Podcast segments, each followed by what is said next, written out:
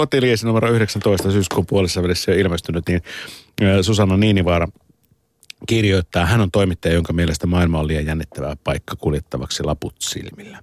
Ai ai. Tein mielenkiintoisen havainnon miesmaassa. Raitiovaunu pysäkillä istuu kaksi päihtynyttä miestä, yksi penkillä toinen maassa. Kolmas mies makasi kiveyksellä tiedottoman näköisenä. Asennosta päätellen mies oli kaatunut, silmät työt jonnekin kauas. Miehen alla oli oksennosta. Onko tuo teidän kaveri ihan kunnossa, kysyin. Juuri kokeilin pulssia, se on elossa kolmikosta puhekykyisin vastasi. Tiedostelin kalpealta mieheltä nimiä, mutta en saanut vastausta.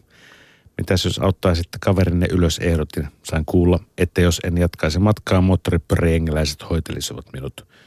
Muovipussissa kilisi kossupullo ja pari oluttölkkiä. Toisesta vierehti jalkakäytävälle hernekeittopurkki ja nakkipaketti. Hernekkeitto. Joo, mutta tämä siis Susanna on sanonut, että en lähde minnekään ennen kuin nostatte kaverinne ylös. Puhemiehen paikkaa ottanut mies yritti nostaa kaveria, mutta turhaan maassa makaava oli iso mies. Aikaa kului, kysyin taas nimeä. Lopulta sain epäselvän vastauksen, Martti. Ehdotin, että soittaisin ambulanssin. Kaverit vastustelevat lisää sekavaa horinaa joutavia uhrauksia. Sitten Martti sai muotoiltua lauseen, soita ambulanssi. Hän siis soitti ja Susanna Niinivaara kirjoittaa, että olen kuullut tarinoita siitä, miten hätäkeskuksessa on kyselty mahdollisen avuntarvitsijan humalatilaa, jos viina haisee avunsaanti kestää. Apulaisoikeuskanslerikin on kiinnittänyt asian huomiota.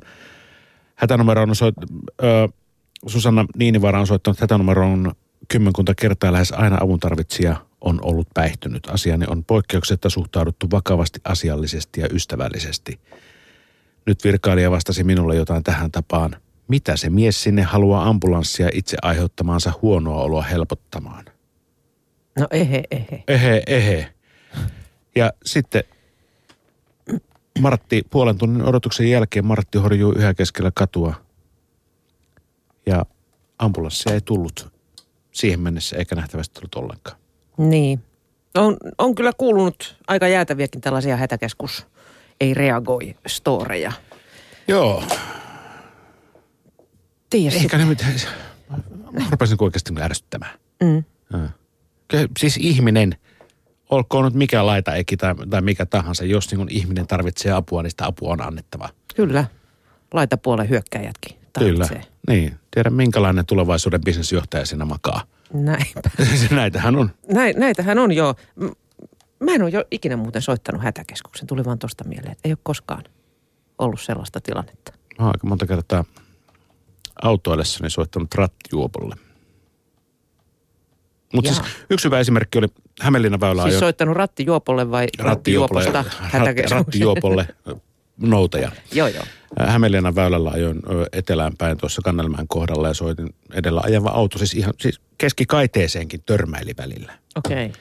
Soitin ja seurasin tätä autoa. Sattumoisin oli samaan suuntaan menossa, niin kaartin kasarmin kohdalla – sitten poliisit saivat tämän auton kiinni. Kyllä se tietysti kesti jonkun aikaa, mutta tuli kuitenkin. Ja, mm. ja, hyvä niin. Hyvä niin. Saatiin Juu. yksi pöllö taas liikenteestä pois. Kyllä. Sitten kodin kuvalehden pariin, joka kirjoittaa, että vertailu väsyttää.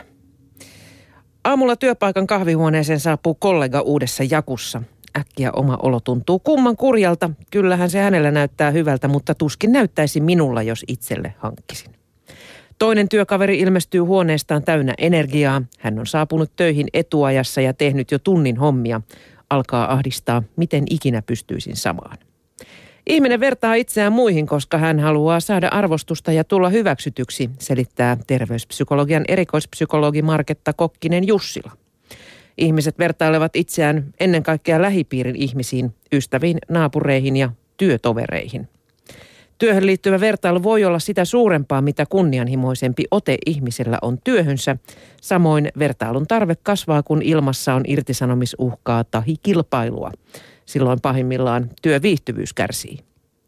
Kun tehokas työkaveri epäonnistuu ja pääset itse loistamaan ahkerana aikaansaajana, saatat olla salaa hyvillä mielin. Kuulostaa ehkä tutulta, mutta tunnetta ei haluaisi myöntää. Onko sitten epänormaalia tuntea voitonriemua, kun toinen epäonnistuu? Tunne on satunnaisena täysin inhimillinen ja normaali. Jokainen kokee sen varmasti joskus. Tuo tunne syntyy, kun oma asema kohenee ja uhka omasta huonommuudesta vähenee. kuvaa Kokkinen Jussila. Tuo on aika hauska. Mä oon saanut kirjallisen varoituksen siitä, kun mä toimitusjohtaja teki oikeasti ihan pienen, pienen mogan, joka niin kuin ei ollut edes moka. Mm. Ja tota, mä nauroin hänelle. Mä sain siitä kirjallisen varoituksen. Mitä siinä luki? Toimitusjohtajalle ei saa nauraa. Mä en edes muistanut, koska mä käänsin sen paperin toisen päin ja sanoin, että mä irtisanon itseni.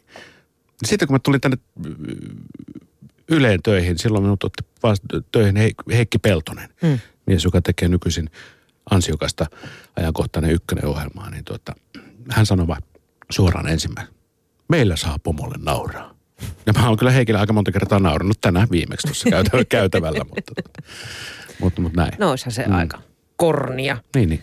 Mutta sehän on totta, että tuollaiseen niin vertailuun tarjoutuu mahdollisuuksia joka puolella. Oletko tämmöinen, että sä vertailet itseäsi? En niin, tietenkään, niin en. en palaat to, töistä kotiin, voit huomata, että naapuri on haravoinut pihan. No, no sitä pelkoa ei ole. Päähän. siis joo, itse, itse asiassa eilen kun lähellä meitä on aikamoinen vahtirikko ja siinä, siinä eräs setä haravoi sitä pihansa. Oli haravoinut ehkä noin kolme neljä metriä ja siinä oli metrin korkuinen kasa jo niitä lehtiä. Kävi sääliksi ihan suoraan mm. sanottuna. Jos olisi ollut aikaa, niin olisi kyllä voinut niin mennä siihen kaveriksi haravoimaan. Ei syksyllä pidä haravoida. To, to, la, la, mitä? No, siis ruohonleikkurista niin, niin. lasketaan niin. terävää mahdollisimman alaksi ja silputaan ne lehdet sinne pihalle. Ne lannottaa hyvin ja mm. suojaa nurtsia ja sitten seuraavana keväänä voi haravoida, jos niin, siellä nyt jotain niin. jäljellä. Mä en ole ikinä haravannut pihaa. No ei se mitään. Se on vähän niin kuin terapeuttista ehkä joskus, mutta tota... Niin har... pienissä määrin. Niin, pienissä Nyt määrin. on neljä haravoitu Kyllä, no, oluen paikka. Toinen neljä, siihen menikin jo vähän kauemmin aikaa.